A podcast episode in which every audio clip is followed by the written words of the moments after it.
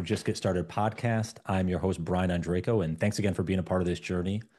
On this week's episode, I am welcoming in Alda Dobbs, who is the author of the historical novels Barefoot Dreams of Petra Luna and its follow up, The Other Side of the River, that just launched recently here in September of 2022. Her debut novel received a Pura Beltre, I'm trying to pronounce that correctly, honor, and is a Texas Bluebonnet Master List selection. Alda was born in a small town in northern Mexico, but moved to San Antonio, Texas as a child. She studied physics and worked as an engineer before pursuing her love of storytelling. She's as passionate about connecting children to their past, their communities, different cultures, and nature as she is about writing. Alda lives with her husband and two children outside of Houston, Texas. So without further ado, let's welcome in Alda Dobbs. Alda, welcome to the podcast. Oh, thank you, Brian. Thank you for having me here. I'm excited. I'm excited to chat with you because, you know, as I was doing some research for this conversation, you and I have some, it seems like not, not obviously parallel paths, but I guess we can call it parallel paths, but similar kind of stories of when we started writing mm-hmm. to actually publishing and putting our ideas out. It seemed like a many years, you know, for, for folks that have listened to this podcast enough know, you know, my first children's book that launched in uh, May of 2021. I started writing in 2012 and then uh-huh. I shelved it for many years and was kind of scared. And we can go into that if needed. Um, but I, so I noticed I was curious to start kind of with your getting started moment and, um, and you could take it another avenue, but at least from what I researched, it seemed like, you know, you were kind of in the engineering side of things, you were kind of doing your thing. And then you had some encouragement from your husband to kind of lean into the writing. So I'm kind yeah. of curious, maybe if you take us back a dozen years, kind of where you were at at that point, what kind of writing background you had, and then why was it important to start writing at that time? So you can kind of take it from whatever angle, but I thought that would be a good starting point to uh, to get into it. Yeah, no, no, it's great because yeah, it's funny you mentioned about the 10 years because uh, I read a I'm not to go off track here, but uh or sidetrack. I read one book uh by Noah Lukeman. He has books on the craft and whatnot. But um, one thing that caught my eye, and he said on average, people it takes people about ten years to get published. Oh, wow. So I was like, wow, okay. And when I started publishing, I'm like, yep, there it is, ten years. So yeah, and I hear that frequently. So, but anyways, the way I got started, the thing with me was that um, I was born in Mexico, moved to the United States, and everything around me was in Spanish. So I didn't learn English until I got to into school, into kindergarten. And uh, the teacher I had at the time wasn't the most patient with me and another immigrant boy. Uh, and he could he would get frustrated every time we try to, you know, ask for something he wanted to do us to do it in English. We wouldn't do it right. He would get really upset. And I grew up fearful of the language. I had, you know, I feared him, I feared English, and that fear turned into rebelliousness. You know, once I got a little older into my tweens, then I just disliked English. I didn't care about English, didn't read books in English, didn't care about writing. But I love storytelling. That's something that always lived in me passionately, just because my families love sharing stories. And that's something I always like sharing, you know, back to my cousins and stuff like that. So storytelling was part of my of my family. And I always had these stories inside me but like I tell young readers, I always thought you had to know perfect English or dominate the language completely in order to write a book. I didn't realize you had to be a storyteller. So uh, I came across one time in high school uh, a tattered copy. Somebody had left a copy in a bus, uh, public bus that I was riding back uh, from work to to home. I was 16, and it was a copy of Catcher in the Rye and by Salinger. And I picked it up, not knowing what it was. And I said, huh, I wonder what this is. So I opened it up and that was it. I was glued to the book. I couldn't put it down. I, I didn't sleep that whole night because I had to finish a book. And that's when I realized, you know, there's just magic in this in books. And I, I said, okay, I want to do this, you know, because it's a storytelling. And um, and so that idea was born in me about wanting to be a writer. Fast forward when I took my entrance exams to college, I still had the idea of becoming a writer, but I did horrible in my English entrance exam, really, really bad. And I thought, you know what, that's a sign. That's somebody telling me not to be a writer. And but numbers came easy to me all the time, and um, so I pursued physics and engineering. Did that, but in the back of my head, I always had that storytelling nag in, inside me, all these stories. And 12 years ago it was my husband who you know who knew that who had who knew i had that dream. And um, we were living in italy. Uh, he's military we were stationed over there. And um, i had trouble finding work because of the the language. And uh, it was a, you know just getting to naples italy unemployment in naples and italy at that time was 30% wow. So i couldn't find a job. And that's when he said look you've always wanted to write. You've always wanted to be a writer. Do it now. This is your chance you know, while you're waiting for calls and interviews and all that, just start writing. And uh, that's when I took the plunge. I said, okay, you know what? Let, let, me do this. And uh, and I think at that age already, I was in my mid 30s. Uh, I said, you know what? At, at this point, um, I had the confidence, not the confidence of writing, but the confidence that I, I could take that that risk, that that dare, that that plunge, and not, you know, uh, be more what's the word more uh, not be fearful as fearful that i would have been you know in my teens or in my 20s so mm. i wish i would have had that same um, courage. That's what it is. It was a courage. Yeah. i had that courage in my 30s i didn't have that earlier. And i that's what i tell younger young readers right now you know every time i come across them i'm like have that courage you know that confidence is not going to come right away. It's going to take work but just have that courage to follow your passion follow your dream. Do you think it was you know and this may be going way down the rabbit hole, but you know, talking with a lot of folks that I know, you know, that are immigrants, and you know, maybe you know, obviously they weren't born in the U.S. or maybe they were, maybe you know, again, but they were around kind of you know a, a different upbringing. But I know the fear I had, and what was instilled being in a small town. Just I wasn't an immigrant, right? I mean, my great grandparents came here, but like it was the hey, get a safe job, entry level job, work your way up. What I hear from a lot of again immigrants that are, are first generation are that that was kind of the like because of the you know not the opportunity i guess potential mm-hmm. but like because you feel like you're behind a little bit. Again this i'm i'm going tell me if i'm wrong on this, this no no again uh-huh. but like you feel like hey i got to get a job. I got to provide. You know that's going to be success. Like was that ingrained with you when you were younger and that maybe took you off the trying writing for a little bit and versus going into i won't say safer but like a more of a professional path Yes, uh, no, you're absolutely right because uh, my mom and I we both immigrated to this country, and we both, and that's something I put in my books too. That the generational difference of perspectives. You know, you have different generations. You're both immigrants, but you see the world and opportunities differently. And uh, for my mother, you know, she completed the eighth grade education. That was her highest grade. So when I graduated high school, she thought that was it. You know, this is, you reached it. You know, this is the maximum. Get a good job. You're good to go when I told her no, I I want more, you know, I want to go to college. She didn't understand why. What was the reason behind it when you know I had already a high school diploma.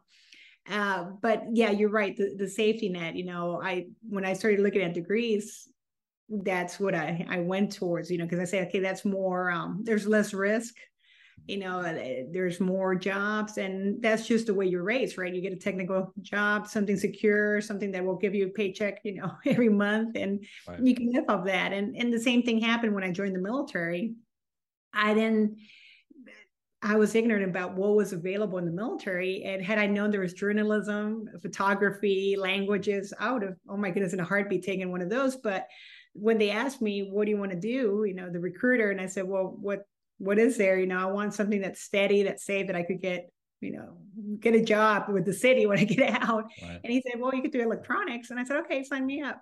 Uh, so I did electronics, not knowing there's a whole world, vast world of, you know, out there of, of right brained uh, jobs out there. So yeah, it was always trying to seek the most uh, stable and less risk uh, career paths as you look back now and, and again i know we're kind of piecing the story there's there's probably you know we can obviously talk for hours and all the all the little nuances but were you between 12 years ago and when you obviously first started your kind of career outside of you know college were you doing anything writing related? Like were you jotting down stories at nighttime? Were you doing anything with it or did you just kind of suppress it for many years and just walked away from it?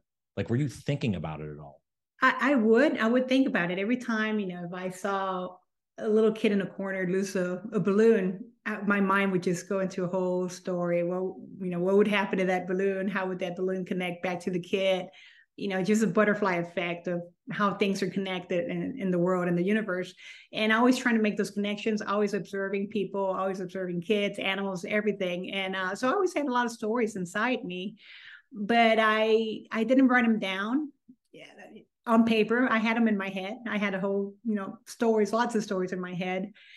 And uh but my writing, when I look back, because I always told, like I mentioned before, I told myself I'm not really a writer, you know, I'm a technical person. But looking back, I had always written so many stories, you know, so many uh, proposals for grants, which, you know, you got to write a, a, story, your biography or your bio uh, for the proposal or you have to uh, pitch your project. So you're always writing a story you're always pitching a, a, story. So looking back i told myself wait a minute i've been a writer all along you know what is it that i feared english so much or writing english when i've i've been writing all my life? You know for engineering there's also reports and and you got to also get request you know get clients and and whatnot. You're always pitching a story there too um, and grad school everywhere there's always writing to be done. So i just put a creative spin to it but the, the writing has always been there it's always been part of me. And i think it's we write more than we realize. And that's something i i want youngsters to to see that as well that no matter what career you have you're going to write. You're gonna, you mm-hmm. got to get that pinned down you know as a youngster just to be able to guide your careers and all that but you know know that you're going to be writing regardless of what you do were you were you still reading? You know, you talk about Catcher in the Rye and whatever. Were you still reading a bunch though, like those type of I stories? Was. Or? Yeah, yeah, I was reading a lot of nonfiction for, of course, uh, for engineering and whatnot. But it, there, I, my physics background. I mean, I, I love physics just because of the the way you use your imagination. You have to, in order to understand very abstract concepts, whether it's uh, cosmology, you know, black energy, black holes out there, and or the subatomic particles, bosons, and stuff like that, you have to use your imagination. So I always, you know, had nonfiction books that I would read or articles, but in my imagination, I always try to create stories and and uh, so yeah, I did a lot of reading of that, but I also did a lot of um, fiction writing, especially if it involved sci-fi or historical, which was my favorite. So yeah, I was always kind of sneaking those in, in mm. between my nonfiction stuff. Well, that keeps your imagination going. You're like, right? I mean, you're when you're reading those type of stories. I look at it too, and I and I know you have two kids. Like I have a son who's ten, and I actually was. It's funny. I was just telling someone about this the other day, but of I read a lot of nonfiction. You know, a lot of mm-hmm. like self development books and and those type of things, psychology books, etc. But I wanted to get more reading more fiction books, and mm-hmm. I, but I think about it, I was like, man, I actually do read a lot of fiction because I read to my son every night. Oh. And or you know, you read all these different books, and now he's getting into like the chapter books and all that. And they're like mm-hmm. really good stories. But anyways, it's like it's amazing how when we, we leave, you know, kind of childhood and go into adulthood, a lot of times we forget it. Now I know there's a lot of people that read fiction, but what I'm saying is we kind of forget about those stories that kids read and just how fun and imaginative they are and and how they mm-hmm. kind of stoke our wonder um, you know, as we get into adulthood, it's like we forget about those that those exist. I don't know. That's, that's a random tangent, but it's like yeah, if, no, we, if we read those more, that would be, you know, that could give us, you know, an opportunity to an outlet, you know, to look at yeah. the world in a different way, you know. Yeah, that's true. That's definitely true. And I envy my daughter now. I, my daughter's 10 and uh, she'll read anything she gets her, her hands on. And uh, yeah, she'll just she's such a fast reader. She'll, she'll read a book, you know, in three, five days. And I'm like, oh my goodness, you know, if I had that time and at that age, oh my, yeah, it would have been a different, I would have been a writer probably a lot younger, but, but that's all right. You know, it, everything's, you know, for a reason. So all, all at, at its timing. Oh yeah, for yeah, for sure. Well, let me ask you this. So when you go back to again, let's look back a dozen years and and your husband approaches you, and I'm assuming you've you had several conversations around this. Um, did you know what you were going to write? Or did was that the start of like the ideation phase? Or did you did you have the story you were crafting in your head for a while and finally got some encouragement to put it on paper? Yes i did have that story ever since i was about 19 or 20 years old. I saw a magazine article about um, monarch butterflies and that just started a story. And and for the next you know 12 13 years i had been thinking about that story and adding to it and taking away from and just letting it grow and when my husband you know i mentioned to him i had that story and the desire to write and when he told me to finally write that's the one i I ended up writing at first that I, and it, it didn't get published, which I'm glad because it would have been embarrassing had it been published, you know, because I didn't know what I was doing. But, you know, uh, it, like I told people, that's, you got to start somewhere, right? That's going to be your first project that you're teaching yourself, you're learning. So it's good to have something like that that doesn't get published, doesn't see the uh, light of day, but that's fine. You know, you're getting started. What kind of book was it? Like a chapter book, or like what what type of book was it? It is, yeah, middle grade. What I write right now. Okay, and you just decide. I'm, I guess I'm wondering, like, is there a reason you didn't self publish it? Like, were you like, what was the reason you decided not to put it out in the world? My my desire was to. I wanted to. I wanted the traditional uh, okay. route and I knew it, was going to be an uphill climb, you know, really, really tough uphill climb. But I, I wanted that um, get vetted, you know, by the agents or the publishing houses. I because I see how difficult it is when you're self-published just to the promotion you're on your own. And and i you know i see many wonderful books out there that are amazing you know self-published books but just to get the word out there the, the marketing behind it and all that and the way my schedule was with the kids and my husband always traveling i said you know what? I, I just don't have the the time and the manpower and all that energy to put behind a book like that. So let me try this way, see if it works, and we'll give it our best shot, you know. And and hopefully, we know I was crossing my fingers the whole time that it, it worked, you know. But there there is ways, you know. There are a lot of opportunities, a lot of networking. It is possible. It's going to take time, you know. It's going to be you got to have thick skin and a lot of patience, but you know it is possible so that first book that, you said wasn't published how many years did it take to write that that one took about i'd say about two years a year and a half or two okay and the reason i ask is this is one of the toughest things that i think we all experience in life and that's sunk costs you mm-hmm. invested mm-hmm. two years you put all this time and effort it's like to actually shelve that and not publish it uh-huh. like how did you can you share like the emotions around that how you felt what was the like how did you overcome that because i know that's challenging debilitating to a lot of us it it is it is. I would take it to conferences because they have these professional writing conferences where you um, have access to professionals agents editors and they critique the first 10 20 pages. You you pay you know to talk to them. They they give you feedback on those pages and uh, every time I took that butterfly story, um, yeah, I mean, you should have seen my my sheets are all filling red and marks, red markings all over. And um, but I saw improvement, you know, little by little.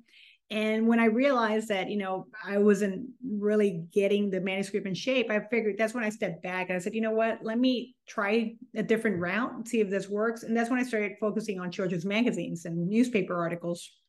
So I said, let me focus on those stories. They're smaller, shorter arc, the revision's quicker, and it'll get me the practice that I need for not only revision, but how to submit and how to work with an editor. And luckily, I was able to publish through Highlights magazine, and that got me that first um, uh, professional, you know, feel of how to work, collaborate with that industry. And, uh, and after that, you know, another idea came for a magazine article, which was turned out to be the book that I have now. So you never know how you know you're going to lead, but you you chisel your way through figuring out which is the, the best route. And of course, you network as you grow as a writer, and you learn that there's different methods, different ways. Everybody's journey is unique, but you start eh, just realizing that there's more. There's uh, what do they say in, in in English? You know, there's more than one way to I don't skin know. a cat. That's the that's, a, yeah, that's, what, that's what my grandmother. That's what my grandmother used Perfect. to use. There's more than one way to skin a cat. I don't. I still don't know what that means, but we'll go with it. Um, after all these years, so like in terms of again, so you shelved that book, and obviously this idea came to to write this other one what was the thought like did you take the same approach going into that? And maybe that's a good place to start like what what is your approach to writing? How do you structure the writing process? Are there any tools you use? You know sure. all so the good the first, stuff anything in particular you'd share? Yeah no the, the first article was again in my imagination you know it was um it was about Day of the Dead, and uh, I had a Mexican character doing a typical dance for Day of the Dead and I made a whole story behind that and it got published in highlights. And then they asked me if I had more stories, you know, that showed minorities or Mexican culture and heritage. And I said, yeah, I, I have more. And And then that's when the idea of my great grandmother's story came to mind when she escaped the, the Mexican Revolution back in 1913 and ended up in a refugee camp in Texas. And I said, you know what? Let me write a, an article for highlights about that experience my great grandmother had at the refugee camp.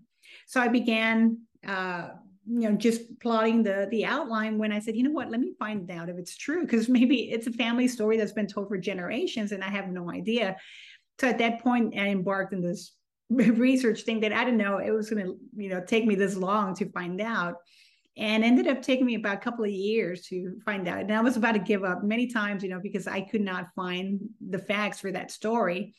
But uh, finally, it was one newspaper article that showed me that, yeah, that was my great grandmother's story. Everything she had described and that experience trying to cross the border was in that article, that newspaper article from 1913 and that's when i said you know what this is such a powerful story i i have to turn it into a book. You know i can't keep it as a magazine article. It's just too powerful.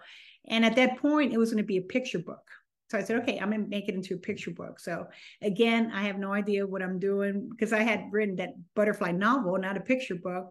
So i went back to try to learn how to do picture books but took it to um, critiques at conferences and they kept saying no it's too long. It's 1500 uh, word manuscript. You know picture book should be 500 words and um, so that's something i learned but i kept getting this feedback that no it doesn't sing well uh, you know the voice doesn't sound well and finally one agent uh, said she loved it but she thought it should be a, a novel you know she said I, this reads as a, as a chapter from a novel and that's when i said okay i'll turn this into a novel you know and it took me another six, five, six years before I turned it into a novel. But you know, that's that's that um, jump I did. I said, okay, I'm gonna tackle this. You know, I got to learn how to do the research because it's very different when you do research for engineering versus historical fiction. And I had to learn that again, you know, uh, teach myself that. And um, but so that took time. And but at the end of those total of seven years, it turned out to be two novels that oh, uh that, that came out of that. Hmm. And and did you decide, or I guess, what was the decision to split those up and not just have one big novel? I guess that's a great question because that picture book, the scene where I had my great grandmother, or not my great, the fictional character, but inspired by my great grandmother, that was in the in the refugee camp, that turned out to be the first chapter of the second book. So at that point, when I had, I said, okay, I have the first chapter of the of a story. I didn't really realize it was a second book. I just said I have this, but I have to find out how my character gets to the scene here. What what trigger what was the triggering event that led her to eventually end up in the refugee camp? So that's when I backtracked all the way to okay, what cost her to leave her home, and you know I just worked the story from there. And then once I got to the you know international bridge and then the refugee camp okay now where do i want my character to end you know so then i took it to the other extreme so i had this huge story. And my husband's the one that you know he's my critique partner. He reads everything. And uh, he's the one that said you know what? I think you have two books here because if you think about the story arcs you have two of them here. But of course we don't we're not professionals. We don't know what's going on. And right. and finally, you know, I asked a friend who who was a published author, and she said, "Yeah." Well, actually, no, I didn't ask her, but I I just submitted the first part to her, and I said, "Read this. What do you think?" And I, without telling her, I had this other section. When she read it, she said, "She said, yeah, this is good. It's ready to submit. You should submit this already." And I said, "Okay, great." So, so when I approached the agent, I said, "I possibly have two books here don't know and yeah once she read it she said yeah no you you have two books here so i was like yes you know i'm so excited that 70 years had paid off with, with two books mm. what was the I, I, guess if you can share maybe a little thought around patience because you know we could tell this story now. It's like oh was seven years life happens in that time. You have all this stuff going on. So can you share just a little bit about how you stayed consistent with whether it was writing every day or I, don't, I don't know how you wrote or how you ideated to kind of put these together, but to stay patient all those years. Yeah, it's gotta, like I tell people, it's gotta be an idea that really fires you up, that really just drives you, that you can't stop thinking about it. You can't, especially when it's this long, just because you could lose, you know, the, the the vigor to to put all that energy. And I had two small kids, you know, and I I was pregnant with my son when the idea came to, came to me And of course, I started working and I had two a toddler and a baby, a newborn. We moved to Colorado, no family there, military husband, traveling a lot. So it was just trying to write at night when you know the kids that were in bed already or during nap times or just juggling stuff but it was that passion that i believed in that story and i felt that that story had to be told because they would encourage other people to seek their own family stories so it's something that drove me to just find find the time and you know here and there and whatnot. But yeah there was times there was plenty of times when i wanted to just put everything down and race you know just kind of quit give up. But uh i tell people i have a, a husband who's in the in the military. He doesn't sugarcoat anything. So lucky for me because he tells me everything honestly. But every time i'd say i wanted to quit he'd be like okay sure go ahead. Yeah you've been working on this five you know, six years, go ahead, do it. you, want to throw all that down the drain. And at that point, I'd say, okay, all right, you're right. No, I'm not, I, I'm not going to quit, you know, but yeah, there's a lot of times I wanted to quit, but it's just that, that patience. And like I tell people, the thick skin, because you're going to get a lot of rejections and you gotta sometimes I, I looked at people that got rejected many times and try to say okay they did it they stuck with it you know it's in me i could do it too and for instance someone that inspired me a lot was uh, Kate Camilo because of Winn-Dixie, author. Uh, she got her manuscript because of Winn-Dixie got rejected, I think 400 times, 423 times. Wow. And she finally got that one yes. so that gave me a lot of hope. I said, all right, if she did it, you know, I, have got some hope here. So. And, and when, so with the two um, manuscripts kind of at the same time, how was that launch like how did you talk initially and did that change with the uh, the publisher? Was like was there going to be like a year or two span between the two? Or like were you going to you know six months? I don't know. Like how did you structure to say hey we have two books because most people probably don't have that i, I would think. They're kind of yeah. writing the next one as the other one's getting published i would assume yeah, I'm, I'm, I'm not sure. Uh, what, like I said, every writer's unique, but for my situation, um, my agent uh, proposed both books to the publisher, and, and, they bought them. They both they bought both books. I was very fortunate about that. And uh, Sourcebooks, my publisher, you know, said, "Yeah, we'll publish this book here, and then we'll, you know, have the timeline for the next one." Now the next one was only 75% done, you know, or revised, because the first one I had revised to the T, you know, over and over. Second one, about 75% revised. So yeah, I had to get some work. And now I had to pace myself with writing deadlines because I didn't have that before. You know, I had the luxury of just being on my own. And now there was a real deadline. So now it was like, okay, kids, you know, mommy's got to work, you know, or I, I, can't, you know, this Saturday, this weekend, I have to work. So yeah, there's a lot of um, things that had to change in the family just to give me the time to write, you know, to focus on the on the writing deadlines. So if you know, if, if you take, I guess, if we put the cap on of someone that's starting their writing journey, mm-hmm. whether they're going to publish a book or whatever, I mean, they just want to just you know be a blogger, I don't know. Is there anything you've learned now in the journey that you would share?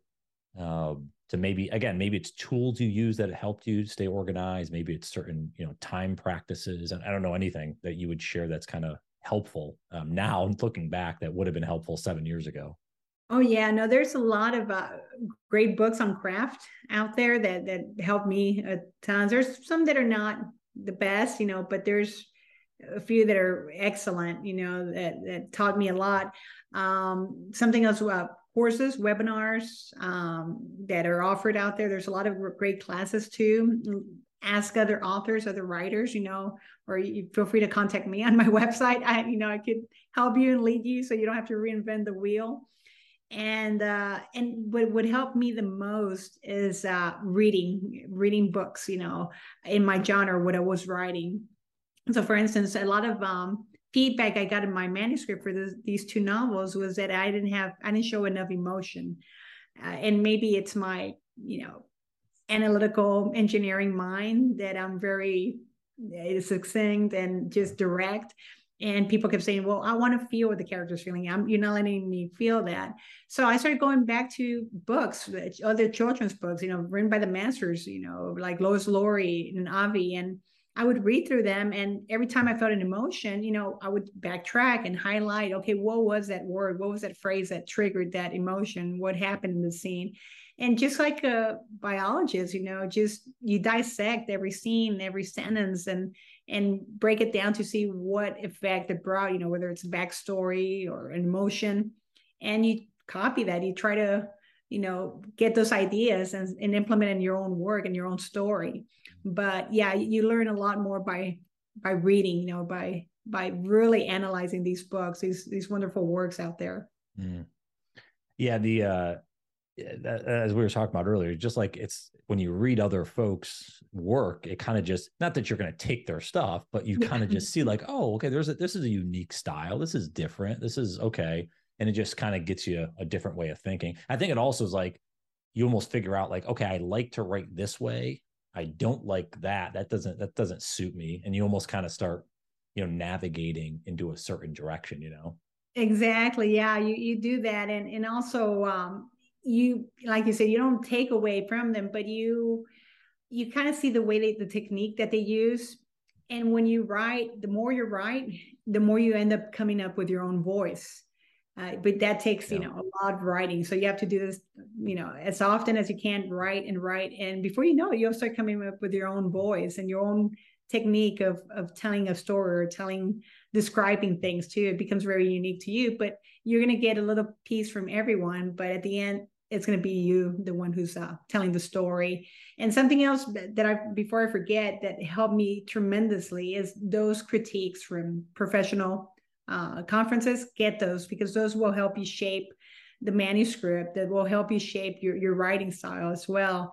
And they will also provide networking too because i've had mentors you know that i met at writing conferences that if it wasn't for them I, I wouldn't be here. So whatever whether it's writing or any career field get a mentor you know. I always tell people because i had one in physics i had some in engineering have them in writing every time you enter a field a new field look at somebody who's five years you know ahead of you or 10 years where you want to be and try to you know ask them for for advice. There's a lot of people out there that are willing to help and give you give you advice. And then later on guess what? You you pay it forward.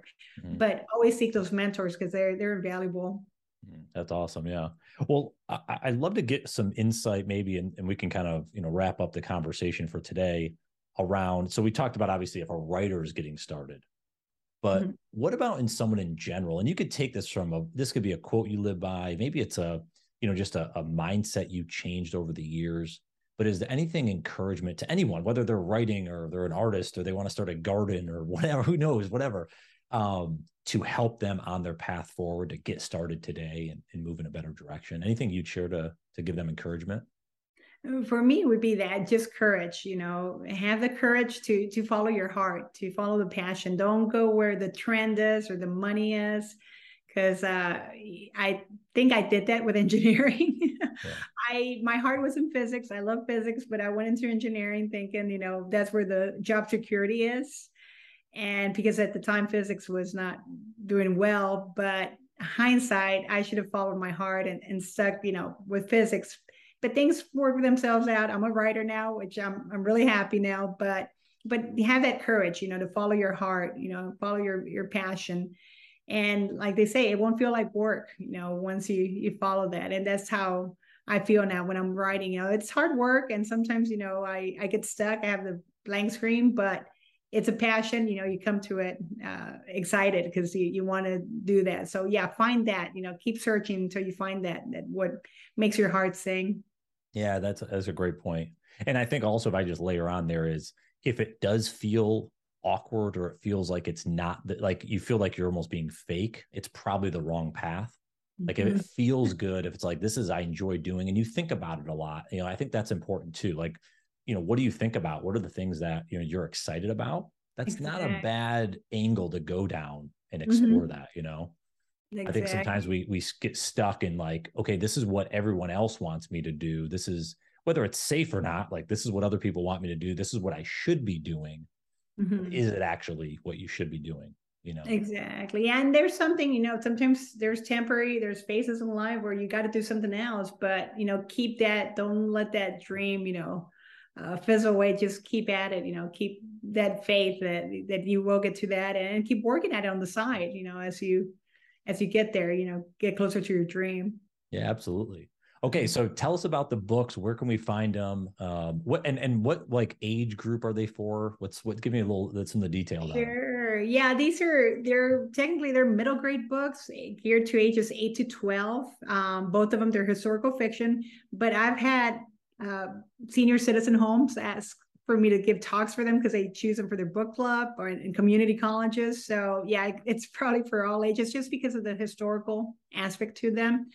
And uh, it's Barefoot Dreams of Petra Luna, which was inspired by my great grandmother who escaped the Mexican Revolution back in 1913.